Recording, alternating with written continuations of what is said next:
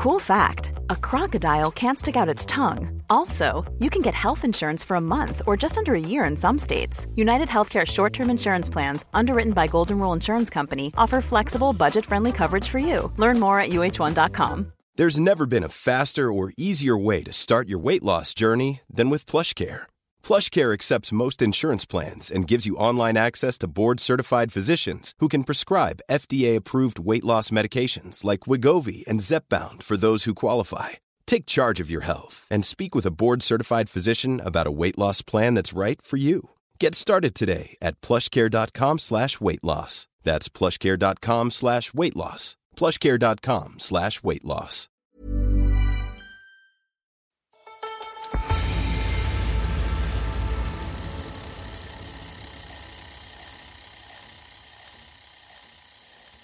Rouleur is the world's finest magazine of cycling and cycling culture. Established in 2006, Rouleur interviews the world's biggest cycling names and covers the world's biggest cycling races. Visit our website at rouleur.cc and subscribe to support our in depth features, long reads, independent journalism, stunning photography, and immersive cycling coverage. I'm Edward Pickering, I'm the editor of Rouleur, and this is Rouleur Conversations. It's New Magazine Week, Rouleur 120, the Tours edition, is now thudding onto doormats around the UK and the world. Just like last year, our Tours edition is two magazines in one. We've got two front covers, one for the Tour Homme and one for the Tour Femme, and the two magazines are upside down in relation to each other, if you see what I mean. I'm biased, but this is a lovely magazine. The covers are beautiful and the features are really wide ranging, with, I hope, something for everyone. I'm joined today by James Startt, Rouleur's roving photojournalist, who is not roving this week because he's got three full weeks of roving around France coming up. Probably needs at least to get his laundry done. James, how are you? Yeah, good. You're right. The Tour de France that's coming up is four weeks because we get down there on the Wednesday before. And I just came off of the Criterium de Dauphiné and the Ventoux race and and some other things. So I've got a little window here and I'm going to make the most of it. So James and I are going to leaf through Rouleur 120 and talk about the features and we'll include a few interviews we've done with various writers and interview subjects as well. So 120 years of the Tour de France this year. It's also 120 editions of Rouleur. The first thing I want to mention about this magazine is the cover, or rather the covers. Our art editor Enrique Adel came up with the idea of illustrations of bouquets of flowers. That's what's presented to each rider who is involved in the podium ceremonies at the Tour. And we also made a companion feature, which we'll talk about later. But just for the covers, we have these amazing, beautiful illustrations of yellow flowers, which just exude summer to me. And they're by a Madrid based illustrator called Laura Breitfeld. And this, James, is one of my favourite ever Rouleur covers. It's lovely, and it's, it's so Rouleur in some ways because it's so elegant, and yet it's so out of the box. I mean, I don't think I've ever seen any features that focus on the flowers, the bouquet of the tour. And like you said, every rider who steps on the podium gets one. Uh, so we're going to go through the mag in chronological order. Tour Homme first, Tour Femme second, although there's significant overlap in quite a lot of the features. But we're going to go through uh, the Tour Homme first. Lead feature in the Tour Homme half of Rouleur 120. I think I'm pronouncing my halves the French uh-huh. way there, James. Uh, so it's an interview and photo shoot with Tadej Pogačar, which was done by you, James. So how was Tadej Pogačar, James? It was done by me. Um, it was tremendous. He makes bike racing look so easy. And he's still so young. I mean, he's still going for the white jersey as best young rider. So in some ways, he's such a kid, and yet he's obviously such a mature bike racer. I mean, he just has understands the games at such a high level. He's always well positioned and knows when to make his moves. Um, and makes very few mistakes. Obviously, last year's tour was an example where he made one very big mistake in the Alps. But for somebody so young, he's just a brilliant bike racer. And yet, I haven't really gotten a good glimpse of who he is, what drives him, and where he comes from, and what he's about. And I tried to scratch that surface. Uh, we got a nice little sit down night before he won at Flèche Wallonne, and it was tremendous. I, you know, I, I don't pretend to know him intimately, but I do think I got a better sense of who he is. It was a lot of fun just to have a, a chance to sit down with him, and he gave me some real good insight about that bad day uh, in the Alps, uh, and about some actual, you know, some hardships he's had in life because you know although he's always got a big smile on his face, life is not all about smiles, and we talked about that too. I thought it was a, a really I thought it was it was a tremendous uh, sit down. I really came away uh, with even more respect for him, and I hope the readers do too. Yeah. The headline is Who is Tadej Pogačar? Do you think you found out? I would not pretend to say I know who Tadej Pogačar is. That would be, I think, presumptuous after a half hour. Uh, but I do have a better sense. He reminds me a bit of a young Peter Sagan. They are just so young and talented, and yet they're just very fun-loving guys, and they and they're having fun on the bike, and they're having fun in life. They want to have fun in life, and they want to embrace it. He is who he is. I, I think that we have a better sense of him after the feature. There's an interesting snippet actually that he said as a person and when he was a young sports fan, he always sided with the underdog. And he, he said it's quite funny this. I think he's got quite a clever sense of humour. He said if I was a kid, I would not be cheering for me, which I thought was quite quite knowing, but it was pretty funny as well. I love that. It's a very happy-go-lucky guy. Doesn't take himself too seriously. Doesn't take winning or losing too seriously. I was there when he the day when he crossed the finish line and lost the tour, and I mean he was still so composed. And I spoke with his uh, team manager Mauro Gianetti last year, and he says, you know, he's like, Tadej is like the first guy I've ever met since Roger Federer, who he actually had known from being on the Swiss Olympic team and he just has this aura around him. Nothing can happen that's that dramatic. I sense that more and more. So, you know, I have a world of respect for him, and he's a beautiful bike racer. I love the way he races bikes. Um, but he's also quite a, sensitive uh, individual and thinking individual. And I think we do see that more. You're a Pogačar believer, aren't you, rather than a Pogačar skeptic for this year's Tour de France? You think he'll be the main threat to Vingegaard oh, uh, yeah. uh, defending his title this year? Absolutely, yeah. Obviously, he's got to get through that first week, but I don't see anything that's going to be too hard for him. And Jumbo has to work and, and win with the power of numbers, but they're going to be starting out at a handicap because they lost uh, Stefan uh, at the uh, at the Dauphiné. So um, they're not going to have the power of numbers to play with that they did last year. So I think he's going to be right there. He's I think he's still as much a man to beat as Vingegaard. Although, you know, as I, I just at the Dauphiné, I just saw Vingegaard and he put on a pretty good show too. So I think we're looking for at a tremendous race here. I think that Vingegaard knows he has to come into this race with all guns smoking because he has to take time. I think it's going to be really interesting. It's going to be a great tour. Well, let's hope that smoking gun isn't because he fired all his bullets at the Dauphiné. So, from a two time winner of the Tour to a five time winner, Olga Abalos, the editor of our sister magazine Volata, went and met Miguel Indurain for a bike ride and wine tasting in Rioja, which is probably the job that I want to do. Her feature, The Man Who Can Read Landscapes, is a two parter. There's an observational third person account of riding with him, and then an interview, which is actually very interesting, which hasn't always been the case with Indurain. So I caught up with Olga to have a chat about the piece, and here's the audio from that interview. I'm joined by Olga Abalos, music and cycling journalist and editor of our sister title, Volata magazine. Olga had the chance to spend a bit of time with Miguel Indurain in Rioja recently for her feature and interview with the five times tour winner. So, Olga, thank you for being here. How are you? Hi, Ed. A pleasure to be here again. Good. Uh, so, first up, Olga, were you aware when you were younger of growing up in Spain about Miguel Indurain? Was he very famous yeah, yeah. Actually, one of my first uh, memories of cycling actually is well, I can say the first memory is uh, Pedro Delgado winning his tour in 1989, I think. And then, yeah, years later, Miguel Indurain. I still remember watching him on television in July, you know, after lunch.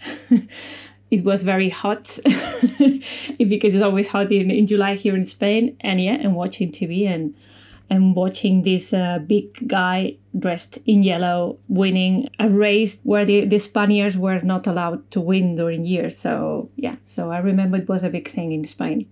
And where does he rank in terms of prominent sports people, not just cyclists, but sports people in general?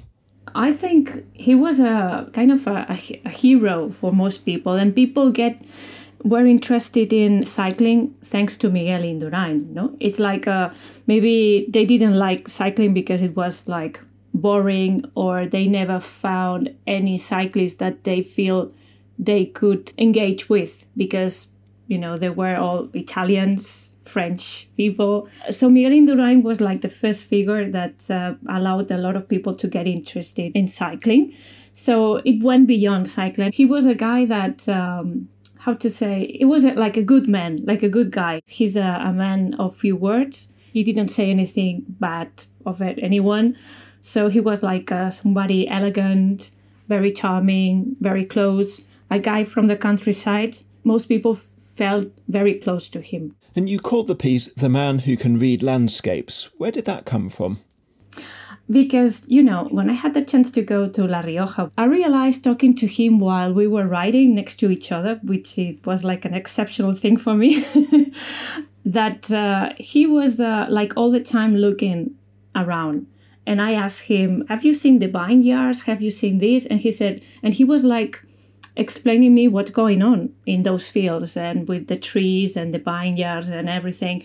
So somehow I understood that he observes a lot and his family has been observing the landscape for years because he's the son of a farmer. So he knows how to to feel, to read what is happening. And I thought it was a nice way to title the, the piece because beyond cycling, he's a man who likes to be surrounded by nature. And um, he never lived in another place. he'd always lived in, in Navarra, actually. So, so that means that he always been close to his roots and and to his family's roots. So. Yeah. Um, what was it like to spend time with him? in the beginning it was a bit like uh, uh, I was very nervous, I can tell you, because you never had the chance to spend so many times with somebody like Miguel Indurain. I had the chance to, to interview him once in the past, but it was only like 20 minutes more or less. But this time I wanted to go beyond because I knew that he was a man that he doesn't he, he, doesn't speak too much. So I was a little bit nervous to because I really wanted to talk to him about certain things that I didn't dare to ask him in the first interview. So, um, first, I had to go in circles, you know, ask him about his past, his family, the landscapes, you know, normal things you do when you ride on your bike. and then I realized he speaks more than I thought. So, if he feels comfortable, he can be very sincere about things and very authentic. So you just need to spend some time with him. That's I think that's a trick. He's quite famous for when he was being a rider for being not exactly a journalist nightmare, but he was very uncontroversial and tended not to say the most interesting things. And I always used to wonder, is he hiding the real Indurain or is that him? I always thought that he was hiding the real Indurain, but I think there's a part of his story he doesn't want to explain. That's for sure. And I'm totally sure about that. Because this story uh, has to do with people f- that are still in the team, in Movistar team. Um, and, you know, bad things that happen between them. You trust someone and this trust, the, these other people fails or somehow to you.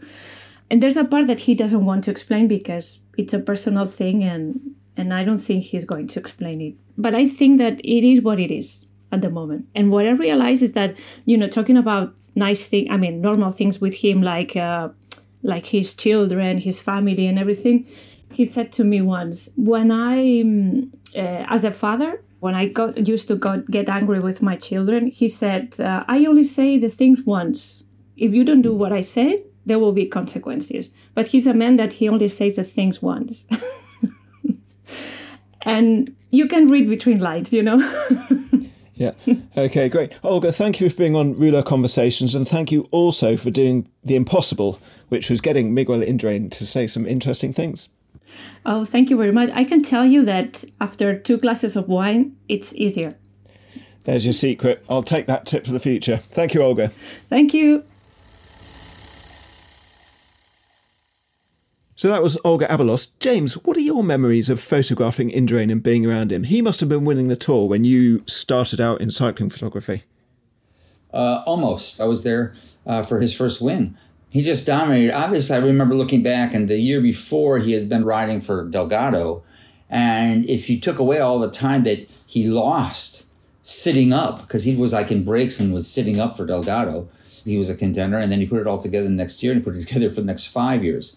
What do I remember about him? Uh, very classy person, very classy bike rider, but they were some pretty boring years. And I can't put all of that on Indurain at all. Um, the Tour de France at that time was designed in a way that was very monotone. It was just very formulaic. And every year you had seven to 10 days in the northern flats, and then you hit the Alps or the Pyrenees, and blah, blah, boom. And there'd be a time trial in the early days uh, as well. And, and, and, Miguel would often pretty much make a game over from the first TT. There was just not a lot of suspense during those five years. It was pretty crazy. But I did sit down with him once or twice and just always very kind hearted, very, very respectful of the other riders, didn't take his strength or dominance for granted, was never arrogant. Never took, you know, cheap swipes at anybody or anything. I mean, I, I don't think I ever saw him angry once at another rider. He just didn't get that way. So the next feature is my interview with Phil Liggett, the voice of cycling, who has covered, I think, 50 Tours de France now. When I was growing up as a cycling fan in the 1980s, Liggett was the commentator on the Channel 4 coverage in the UK, so he's been a constant presence in probably one, you know, one of the most important parts of my life for over 40 years. And I reflected when I was writing the piece that I think I've known Phil Liggett longer than I've known any of my friends. And I met with Phil Liggett earlier this year and we had a long, long chat, which formed the basis of my piece. And I'm going to play a few excerpts from that interview now. My dad was a seafarer all his life. And uh, so I never really got to know my dad. He came home for a few days and he was off again for three months because he sailed all the way in the 50s to Melbourne or Sydney or whatever, Sydney mostly. And then uh, he got paid an allotment, as it was called in those days. Every Wednesday was paid into the Cunard Steamship Company in Liverpool. And mum totally relied on that income. She had no other form. She was not a well lady and she was never working, so it was all on my dad's allotment, as it were. So every Wednesday we used to go over to Liverpool and draw the money. In those days it was three US dollars to the pound. Ain't that way now. Because she was always afraid it uh, he wouldn't go back to sea because she was ill. Always forbidden for mentioning she was sick. She was bloody sick. She had a duodenal ulcer, in those days quite serious. She had a stomach removed, which was a rare operation. She was also knocked down by a bus, which didn't know, number 60 bus. And uh, anyway, she was, but a mentality was, she gave me my strength. Whereas my dad, as I say, my dad was my dad. He was a damn good worker. He was a perfect husband, but that was it. I never really knew him. It's like when you do commentary. I enjoy commentating, but if you go to bed and you think everything you wanted to say today you said, you go to bed feeling very contented. So I think uh, if you're good at cycling and you get the ride, you come back feeling, well, all that tra- training was worth it, you know, and I mm. feel great. But I think, basically, I think every professional cyclist likes cycling. And the fact that they became really good at it is the bonus and the icing on the cake. It's not. Um, Nobody wakes up and says, I'm going to beat everybody in the world until you've tried riding a bike mm. because it's really hard. Yeah, and um, so that was how it happened. So I became a, a, journalist and completely changed direction. Mum was right, I was different. Mm. You know, and I have a, always had a policy in my life is my nose dictates my path. The greatest call I ever gave, I guess, was when LeMond won by eight seconds because I'd predicted he would win by six seconds and he won by eight. Brian Venner, the infamous Brian Venner, was in London, put it over the key in my ear and said, Next time, Liggett, get it bloody right. I, I broke down in tears. We had LeMond jumping for joy in tears, Fignon on the floor in tears, right by my feet. They're memorable sporting moments. Paul and I was only his fifth tour as a commentator in 89. Ah, oh, fifth tour, so that's, that's the answer. Because I remember saying at the time, you've only been at it five years, Paul. My advice is you never get any better than you were today, so send in your resignation. And we joked and laughed on the way home on the boat next day. We actually wrote to Jean-Marie Leblanc and said, that was unbelievable. So that was excerpts from my interview with Phil Liggett. And next up, James, is the feature that we did together. The headline on this piece is A Lighthouse. And this one is about the Puy de Dôme. And Puy de Dôme is a mountain in the Massif Central which is famous in Tour de France history. And the race is going back there in 2023 for the first time since 1988. And I don't want to go into too much detail this time around because we're going to put out a whole episode on the Puy de Dôme in the next couple of weeks. But James, tell the listeners about the climb and its place in in tour history and culture. Well, the Puy de Dôme is is this epic climb that is right in the center of France in the area of the volcanoes uh, in the Auvergne.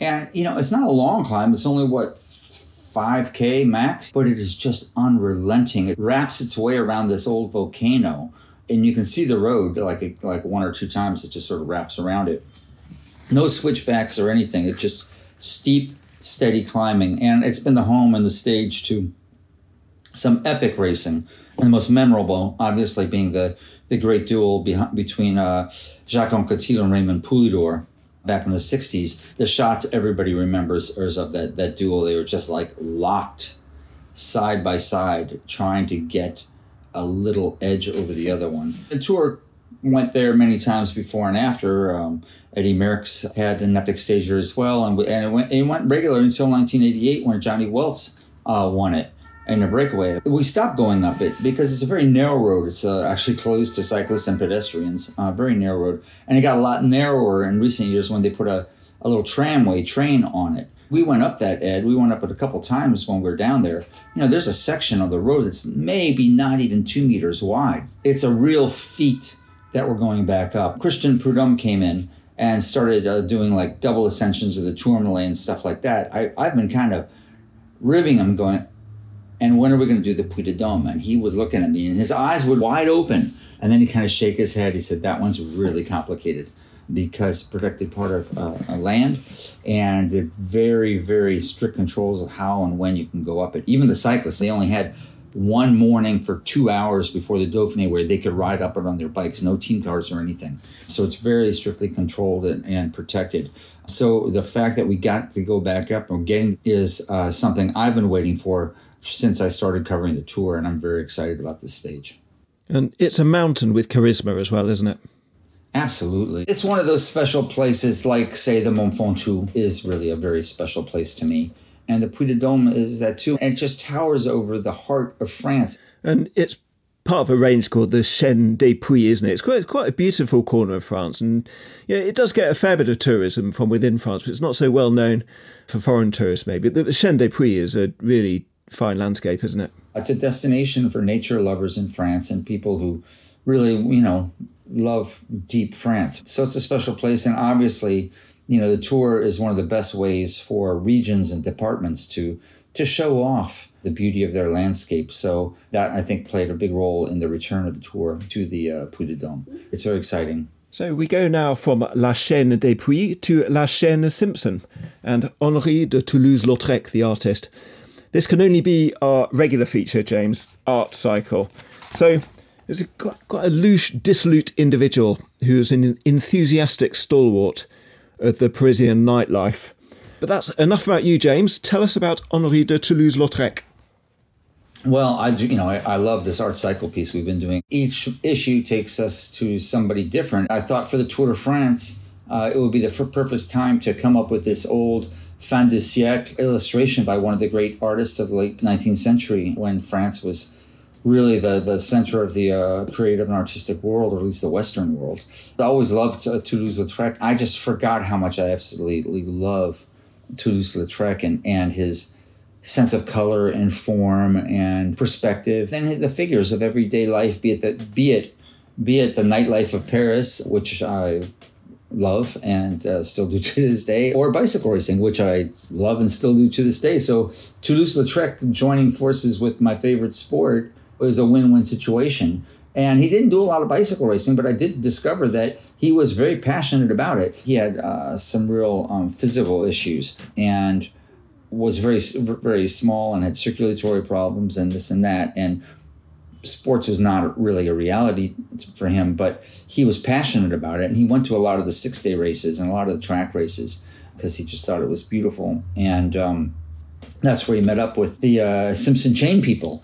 And it was funny because the Simpson chain was this chain that was supposed to be you know super powerful and it had these huge triangular links. Every time I saw this illustration, I just thought this triangular link chain was was just his creative license taking hold and showing the jarring teeth of the chain ring and whatever. But actually, that was the way it was conceived. It was this chain with these huge triangular links. And it was funny because when you learn the story, you kind of learn who some of the cyclists are in the uh, painting or the illustration, some of even the figures in the background. It was very um, anecdotal in a way, and yet it stands the test of time. I mean, it's just a tremendous representation of the bicycle and the cyclist in movement and the beauty and elegance of cycling.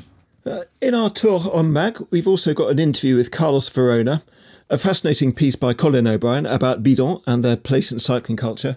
Emilio Previtali, the editor of Rouleur Italia, went to the Wilier Triestina factory. And there's also an explore feature about cycling in the Basque country, which of course is where the Tour de France Grand Départ will be for 2023.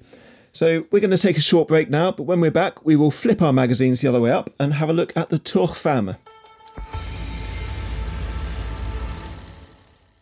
There's great news for the Rouleur Conversations podcast.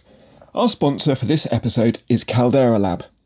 Caldera Lab have developed an exciting range of high performance skincare products which combine pharmaceutical grade science with nature's purest and most potent ingredients.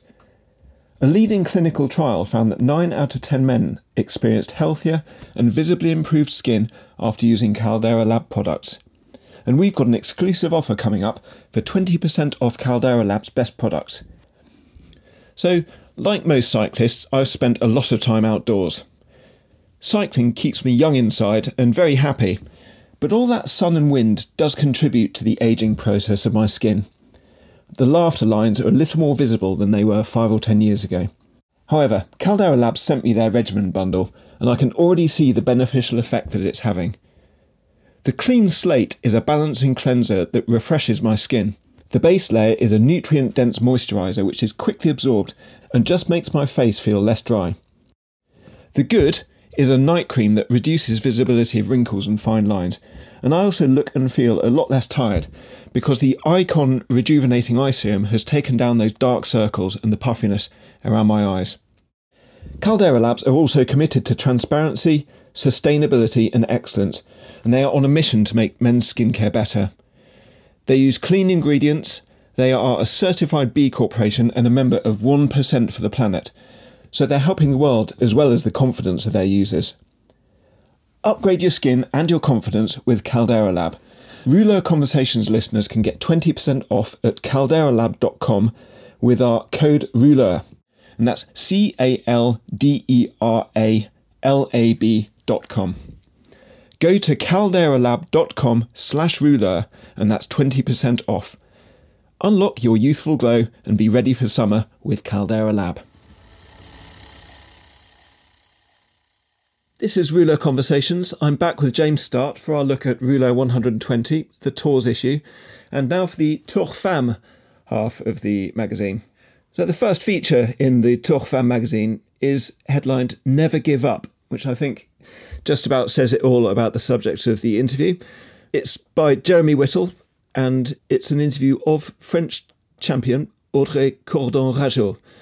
So, in the last year, Cordon Ragot has had two teams go bust on her, which was B&B Hotel, which never really got up and running, and the team Zaaf. Uh, she's now riding with Human Powered Health. She also suffered from a stroke, so she's had as hard a year as many professionals ever endure. So, James, you did the portraits for this feature. Uh, what was she like in person? She is just tremendous. I went out and uh, did the Tour up in Brittany and she's from there. And then there was a day off in between, and then she was going to ride the tour of uh, Bretagne. So I called her up and said, "Well, let's just meet uh, when I get to the hotel." And we spent about three hours driving around town, finding some spots for the pictures, doing some different kinds of portraits, and and then some of my favorite ones came of her just. Just it was raining up there as it often is in Brittany, and she just did her uh, pre-race ride uh, on rollers under the van's protection and I thought they came out really wonderfully. But we also had a chance to then talk, um, you know, maybe not as in depth as Jeremy did, but what a portrait of strength this woman is. I mean, she almost died a year ago, and then went from one team that busted to another and finally refound her footing. And when I was driving down to, uh, we were going down to this town, and I said, so, you know, she barely raced this year. I said, because she only got on this team right before Paris-Roubaix. And uh, I said, well, how do you hope to do here at the Tour Bretagne? You know, and she didn't hesitate. You know, she just said, I hope to win. That's the way she is. Very easygoing, very, very easy to talk to. Grew up with cycling. Her family introduced her cycling when she was four or five years old. Always did it. It's her life, but she can talk about a whole lot of things. She's a, a smart woman and obviously a very, very, very strong woman. Jeremy did a great job on the interview well. He actually he contacted me after the interview and before he'd written it saying, look, Ed, I need 500 more words here because they got through so much. Um, but you know what I find with Audrey Cordon is that she's very strong, very charismatic, and when she was riding with Trek Segafredo, she just filled that road captain role. You know, she wasn't one of the outright leaders of the team. You know, she's French champion. She's obviously a very good rider, but she's she's not the Tour de France winning, classics winning necessarily rider. But she was still the person on that Trek team who I felt everything else went through. So she was kind of a fantastic teammate to have, very communicative, forthright, and opinionated in, in, in a positive way, and just kind of you know, was a real big personality on that team. This comes across in Jeremy's piece. She's had challenges and she's just come through them with heartache, obviously, but at the same time, it hasn't dimmed her kind of sense of optimism and a sense of right and wrong as well. Yeah, she's just, uh, it was a real pleasure to meet her. And I felt like I had been in the presence of a very exceptional person. So, the next feature is very different from the first interview. It's by Maria David, her regular contributor to Rouleur, who sent in a very rare interview with Jean Etienne and Aurore Amaury. Most cycling fans will recognise the surname because they're the president and director general of ASO, which of course owns and runs the Tour de France. So theoretically, these two individuals are two of the most important people in cycling. So, ASO, Amaury Sports Organisation, is a family business. It has owned and run the Tour de France since the 50s, and the family tree goes vaguely like this. L'Equipe was set up after the Second World War as a successor to L'Auto newspaper um, by Emilien Amaury, who's a publisher.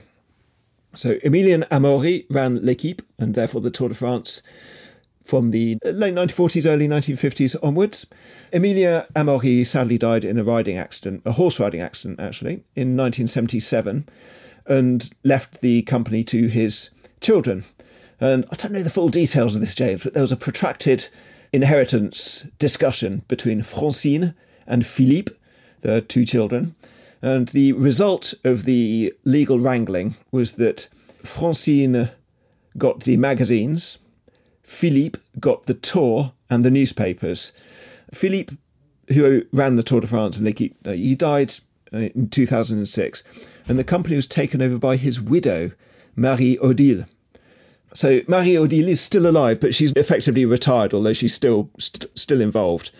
And her children, her and Philippe's children, Jean Etienne and Aurore, now run ASO in the Tour de France. So it's very interesting interview, actually. I mean, obviously, they're very well media trained, very conscious of what they're saying, and they're not going to be the most controversial interviewees. But um, there are some fascinating snippets, such as Aurore was on an exchange with a host family in the UK. She was actually in the UK during the summer of 1987 and she remembers the family watching the Tour de France. Uh, that was the year that Stephen Roche won. And seeing her dad on television, she didn't say anything because she felt it would be pretentious, but I thought that must have been quite an unusual experience of watching the Tour de France on television on Channel 4 in the UK. But you did the photographs for this piece, James, so tell me what were they like in person? Well, I've known uh, Jean Etienne for a while, just cordially at different presentations and different events. It's the first time I've met Aurora. She works with some of the more behind the scenes things and some of the legal stuff. She went to law school. And for being as, as powerful and for, you know, they all went to all the best schools and everything, they're both very unpretentious, which goes in keeping with the newspapers they run uh, or they've run. You know, I mean, they had the, uh, obviously For a long time, they had, uh, or they have, they keep, and for a long time, they had Parisien, which is just a daily, everyday newspaper. And then they had this event, the most popular annual event in the world called the Tour de France. So they understand, uh, I think, that the need to be rooted in, in French culture and society and very much are aware of those things. But it's just very easygoing, easy to talk to. Um, I did not ask him about the, uh, the the power struggle back in the seventies. I did not. I didn't go there. what goes on in the Amaury family stays in the Amaury family, I think. But it was a very good get as well by Maria David. These two don't give many interviews out at all. I don't think I've seen any of this length anywhere. So fantastic work by Maria to organise and execute that one.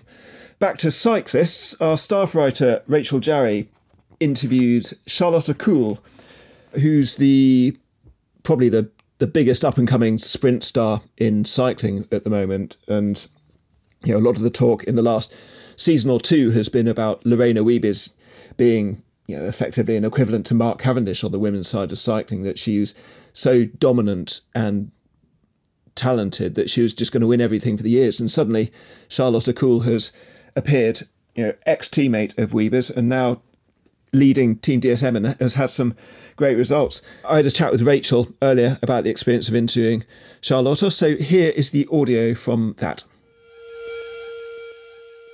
I'm here with our staff writer Rachel Jarry, who interviewed Charlotte Kool, rising star of sprinting for Rouleur 120. So, Rachel, tell us a bit more about Charlotte Kool. Well, she's got an interesting story because her background is as a lead out rider for Lorena Wiebes in Lorena Wiebes' formative years as becoming one of the best sprinters in the world. So she was never a sprinter herself. She was just always known for the job that she did for other people. And then when Lorena Wiebes left Team DSM last year, it was Charlotte's turn to step up and have her own chances at sprinting, which she's taken on incredibly well. She won in the UAE Tour at the start of this year, beating Wiebes, which no one expected. And it's finally given women's cycling fans the rivalry in sprinting that everyone's wanted for some time now because Wiebes was so dominant before. Um, so looking ahead to the Tour, you know, the two of them sprinting out against each other, expecting that to be really exciting. She's had quite an interesting pathway into the sport. She didn't start out in cycling, started out in speed skating, which is quite common in the Netherlands, I think. And obviously, there are parallels between that sport and cycling as well the adrenaline, the aerodynamics, the drafting, everything like that. That transition from speed skating into cycling, you said it was quite a common one. They're encouraged to train on the bike, aren't they, during the summer and skate in the winter? Crossover is quite strong there physically. Yeah, I think his name's Nils van der Poel. He's the world champion uh, speed skater. He said he did something like 30 hours on the bike in the lead up to to training for speed skating competitions, which is a lot of hours to do. And you can really see the parallels. I think there's a lot of brands even that cross over, creating like uh, aero helmets for speed skating and helmets in cycling, for example. And like the way they do speed skating in those lines to get the draft, it's really similar to how you would if you were in a breakaway in a road race. It's also pretty high risk and high adrenaline, which is very similar to cycling onto cycling. Historically, when when lead out riders have tried to transition into sprinters, hasn't always worked out that well. The physical characteristics and strengths are just a little bit different and different enough when the margins are tight to, you know, be the difference between winning and losing. And Kool was Lorena Wiebes' lead out at DSM, but she seems to have had no trouble whatsoever adapting. Was she a, a sprinter masquerading as a lead out rider, or does she have the skill set for both? I think where her strengths are are definitely in her ability to read a race. So she can really tactically, she knows where the right wheels are to follow. She knows who the best person is to follow in the sprint just to make sure that she gets herself in the right place using the least amount of energy possible. And I think that characteristic is good for a sprinter and for a lead out rider. And you can kind of see in her sprints now that Kool doesn't always follow her teammates exactly. And if she feels like she needs to you know, get on another wheel, which isn't her lead out rider, she will. Kind of similar to Mark Cavendish, I suppose. You see he, him do it sometimes in the men's side. He can really skirt the wheels. And if he thinks his lead out rider is going a bit too early, he'll back off and get on the back of another team. And she does that as well. And also, before she signed up for Team DSM, she was on Team NXTG, which was an under 23 development team. And she got on that team because of her ability to win races. And that's why DSM picked her up because she was winning UCI 1.1 races before she got on Team DSM. So she was a winner, but she said that she still chose to go to DSM knowing she would be a lead out rider because she understood how much she could learn from someone like Wiebes and how important it was to hone her skills as a lead out rider. And she thought that that could help her as a sprinter, which is quite an unusual way to do it, I suppose. But like you say, it has really worked for her. I was struck reading the feature, which is really interesting and insightful, like how dispassionately she described her sprinting. She seems quite analytical and logical about it and seems to have a very clear head.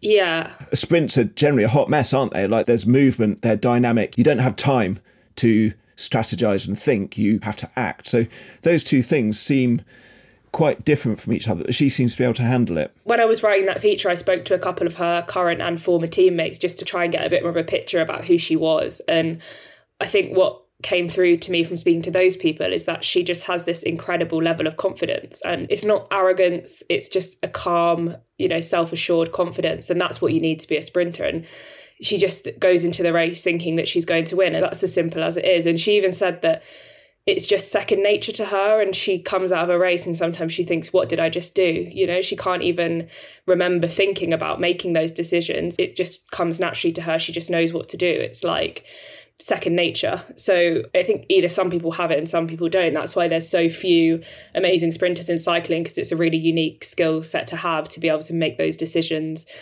in that split second. The minute you stop and you think about it the, the opportunity's gone and that's what she's really good at. So Rachel's feature uh, headline "Ice Cool" is in Rouleur 120. Rachel, thanks very much. Thank you. So that was Rachel Jarry.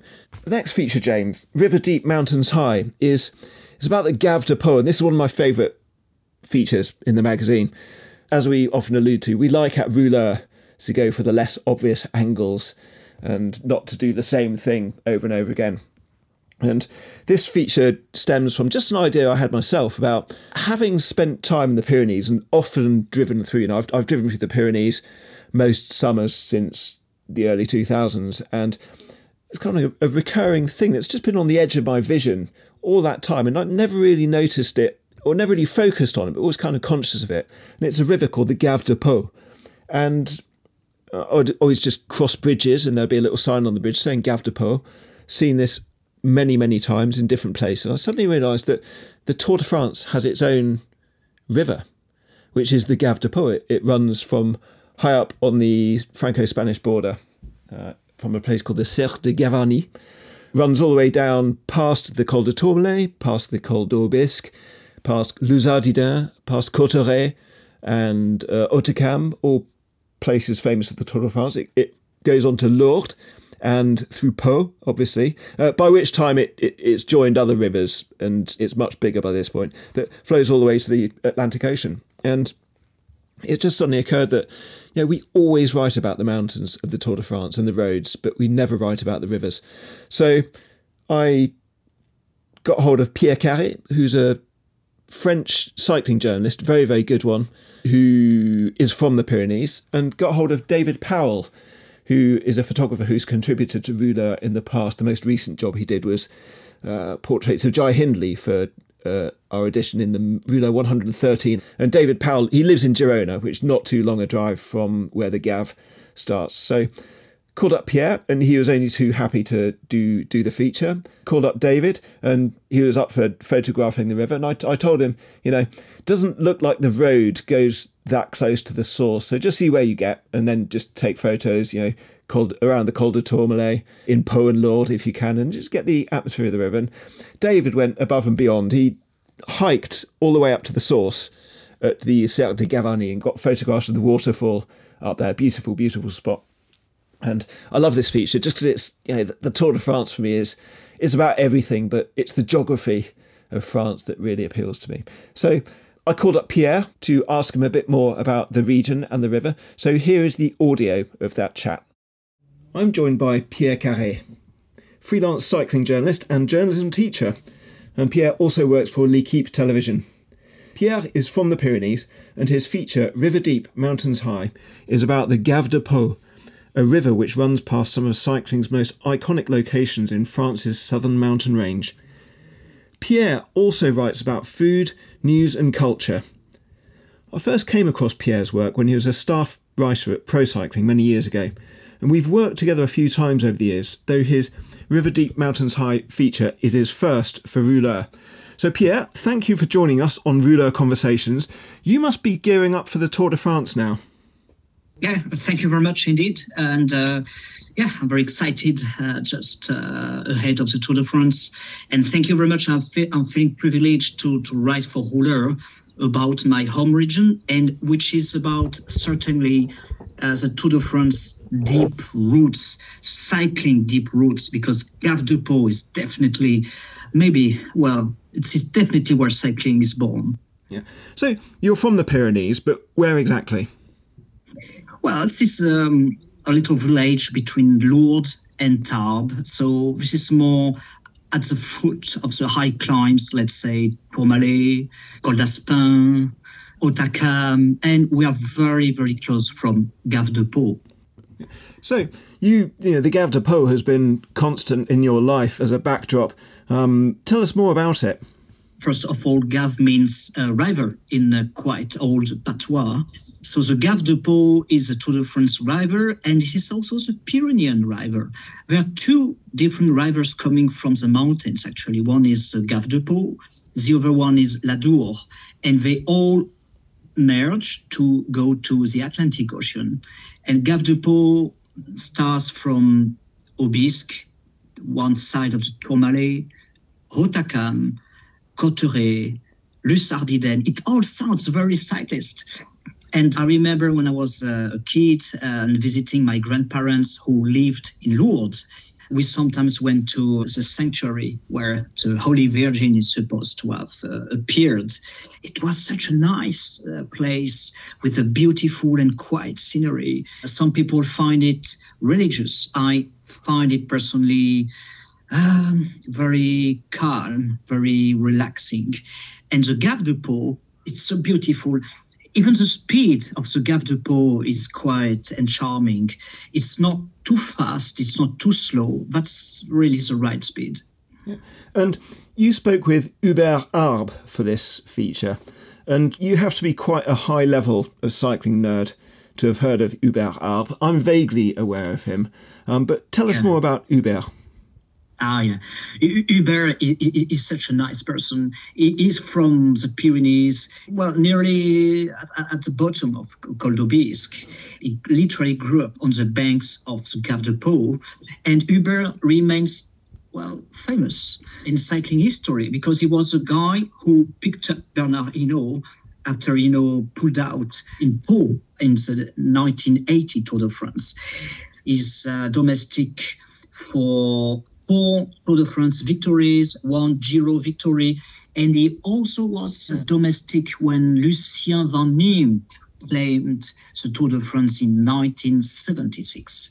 So Bernard has got a very special history with the Pyrenees, with Gave de Pau, and with uh, the Tour de France. Yeah, and you've mentioned there's an irony in that a lot of the cyclists who come from the Pyrenees are not at all climbers.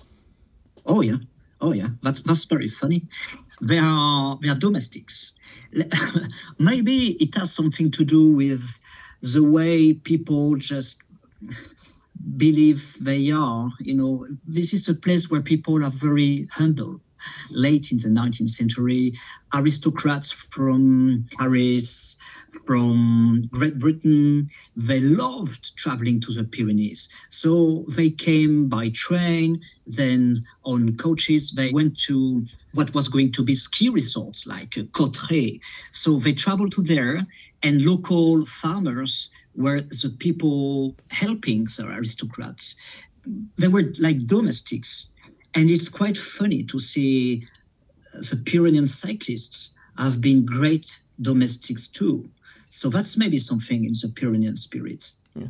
You've also given us an educational tangent into the Béarn patois. So I speak a bit of French, Pierre, but when I saw your Béarn patois in the feature, I did not understand a word of it. So you can tell, is it very different from French?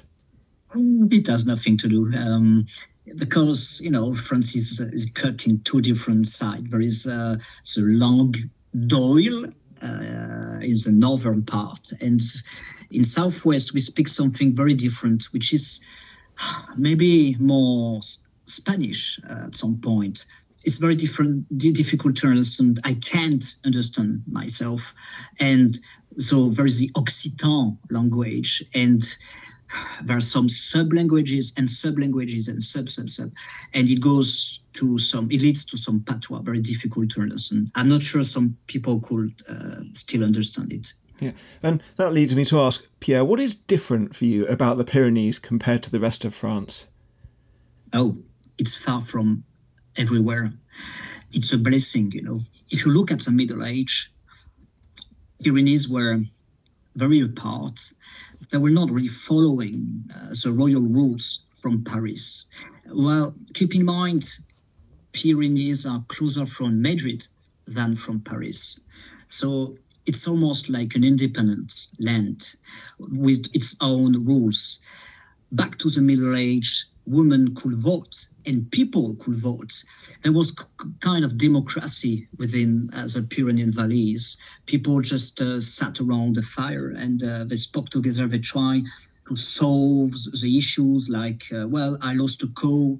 Uh, well, you stole my cow. Uh, is are we in Spain or are we in France? Because the border has changed many, many, many, many times. So local people had to to find their own rules, and I guess I, I, think these rules were much more democratic, much more human than the ones uh, decided by the French uh, crown in Paris. So it has always been a very independent land with people with some, uh, let's say, some free minds. And very last question, Pierre, which is a bit more general. What should we be looking out for in the 2023 Tour de France? And what are the really big stories from France, from the home country of the race? I'm very excited by the Puy de Dôme return like everyone. And I know there is a, a great piece in Rouleur about Puy de Dôme.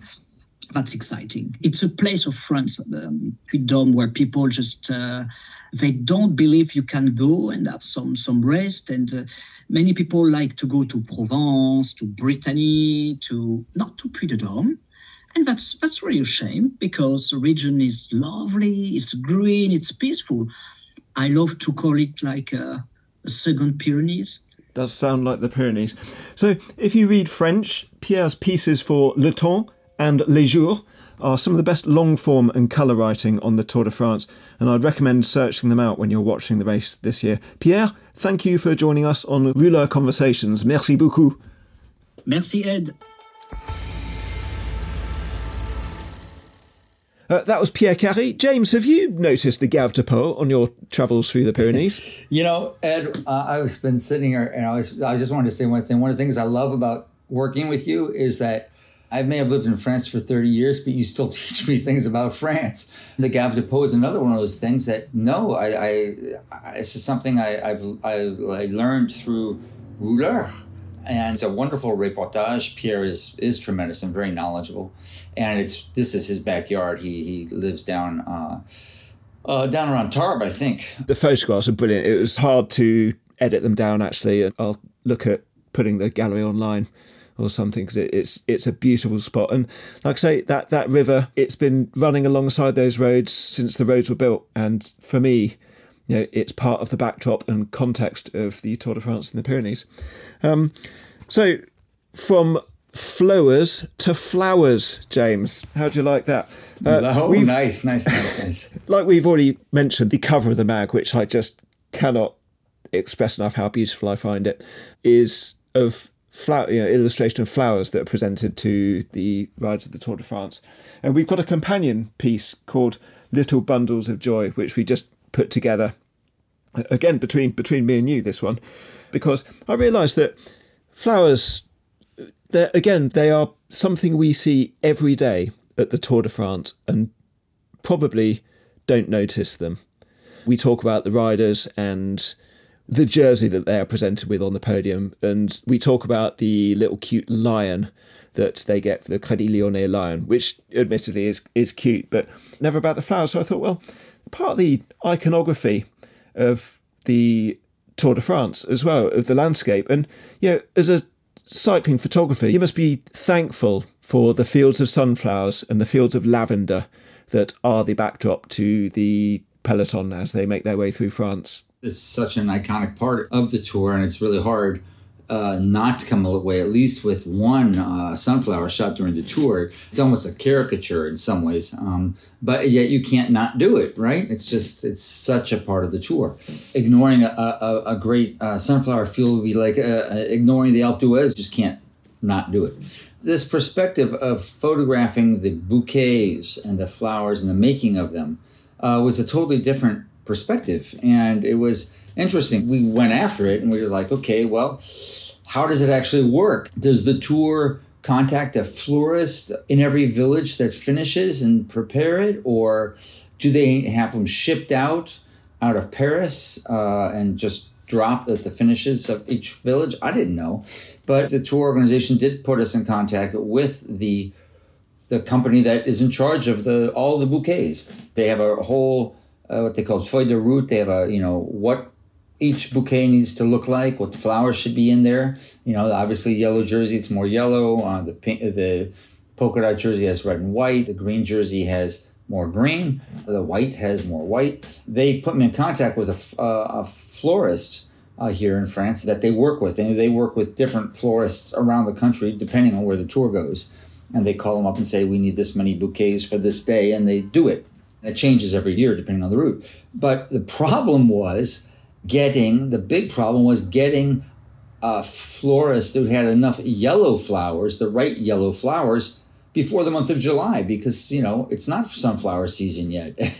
they were struggling to get kind of combination of flowers that make a typical yellow jersey bouquet. So it was a, it was a little bit more of a challenge than we thought, but it was a lot of fun to do. When I asked ASO about this, they did say, I mean, they're, they're not that prescriptive about the flowers. You know, you have to work with what you what you can get in the region, and but they did say they've got to be a certain size. They've got to be thirty five to forty centimeters around and delivered with with water because they get delivered in the morning. They've got to sit around all day, so you don't want to be presenting riders with dead dry flowers by the time the afternoon comes around. But I also spoke to a few people and press officers about what happens to the bouquets after the presentation. Some riders obviously throw them to the crowd. That's probably the probably the easiest way to deal with them because they don't have to worry about them sitting on the team bus for the next week and dying.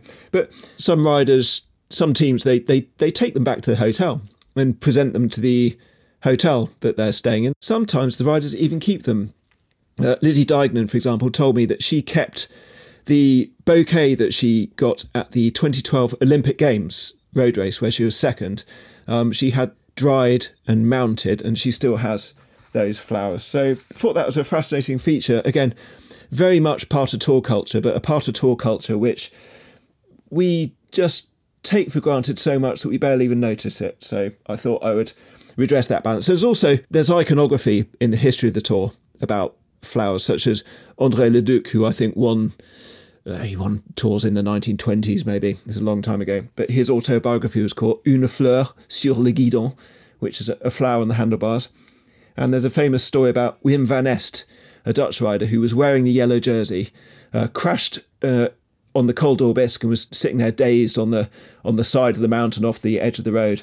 And one of his teammates shouted to him that he looked like a buttercup sitting there on the mountainside. So there's a feature called Little Bundles of Joy about flowers in the tour. And lastly, there's a very interesting interview feature by Isabel Best uh, called Allez Betsy, which is with Betsy King. Now, here's another one of those serendipitous chances that sometimes hit magazine editors when they're looking for or waiting for inspiration. Is that I was reading Breakaway, which is a book by Sam Abt, who's a you know very close friend and colleague of yours over the, over the years, James. He wrote this book after the 1984 tour, he mentioned Betsy King in the book because the 1984 Tour de France was also the, the first resurrection of the Tour de France Féminin, which ran concurrently with the, the second half of the men's race through the late 1980s. So Sam Abt being pretty good at covering every angle with the tour, wrote also about the women's Tour de France and wrote, mentioned Betsy King and just mentioned the fact that she had taken part in Bordeaux Paris, which is a defunct race, which one of the oldest classics on the calendar, which met its demise in the 1980s, 1990s, not that long ago. It was very, very long. It was hundreds of kilometres long, like 540, I think maybe is the figure that leads to mind. And Betsy King was invited to ride it because it was an open event, not a men's professional event. Uh, she rode it, and I thought, well, that, that's an interesting story. I've, I can't remember if I've heard that before. And that very same week, Isabel Best pitched a feature about Betsy King, who had ridden Bordeaux Paris in 1984. So I thought, that's going in. That fits with the Tour de France mag because she rode the Tour de France. And so we ran the interview with Isabel about Betsy King. And I'm sure you've read the piece, James, and you know you you were involved in selecting the photographs for it, which were by or a photographer based in America called Henry Hung. And what a story! What a what a force of nature! What a character! And what amazing achievements! And what a lifetime! Well, what a pioneer! Yeah, I mean, I very much remember Sam's book Breakaway. Inspired me to be a better bike racer, and then we became friends and, and colleagues, and we actually did 10 tours de France together and he was a pioneer so it's great that you uh, you you refound that that chapter uh, Betsy, yeah, I mean, I remember when I was just getting the sport, reading about her, and and you know, this was a time when when the women's tour was held. They finished, you know, in the same finish towns, and they finished a few hours earlier. And I always thought this would be a great idea. I mean, get rid of the caravan, right? Let's just. I'd rather see a women's bike race, uh, you know, as another bike race come through than the caravan, which I'm not a big fan of. Sorry. Um, and I, I know I think it would be just tremendous to have both the races finishing on the same day, and that's what actually happened back then. But she was such a pioneer participating in those races and then doing iconic races. Yeah, nearly 600 kilometers, Bordeaux Paris. It was just, it was crazy. So it was a tremendous find. It's really serendipitous that, that you got pitched this story this same week you're actually reading about it. So it's tremendous. It, it goes in great with the magazine. She looks wonderful and uh, full of life. And I think the story shows that. Isabel's really got to the, you know, had a fantastic chat with Betsy King and not just her achievements as a cyclist, but she just comes across as an absolute force of nature. And it was a privilege to have have this feature in the magazine. So the Tour Femmes magazine also features a recon of Strade Bianche with the FDJ Suez team, an explore feature set in London, starting and finishing from the Lucky Saint pub in Marylebone, and lots, lots more. James, thank you so much for appearing on Rouleur Conversations this week. Thank you. And uh, Rouleur 120, the tours issue, is out now and is available to subscribe on rouleur.cc. You have been listening to Rouleur Conversations. Rouleur Conversations is made by the editorial staff of Rouleur magazine. Follow us on Twitter and Facebook at Rouleur and on Instagram at Rouleur magazine or visit our website at rouleur.cc. This episode was produced by Amber Miller of Content is Queen.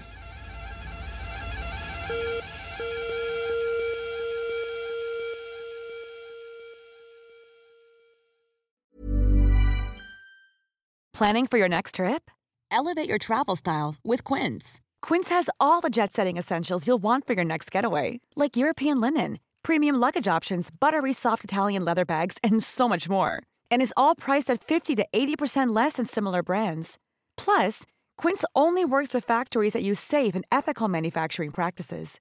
Pack your bags with high-quality essentials you'll be wearing for vacations to come with Quince. Go to quince.com/pack for free shipping and 365-day returns. Mom deserves the best, and there's no better place to shop for Mother's Day than Whole Foods Market. They're your destination for unbeatable savings, from premium gifts to show-stopping flowers and irresistible desserts. Start by saving 33% with Prime on all body care and candles. Then get a 15-stem bunch of tulips for just $9.99 each with Prime. Round out Mom's menu with festive rosé, irresistible berry chantilly cake, and more special treats. Come celebrate Mother's Day at Whole Foods Market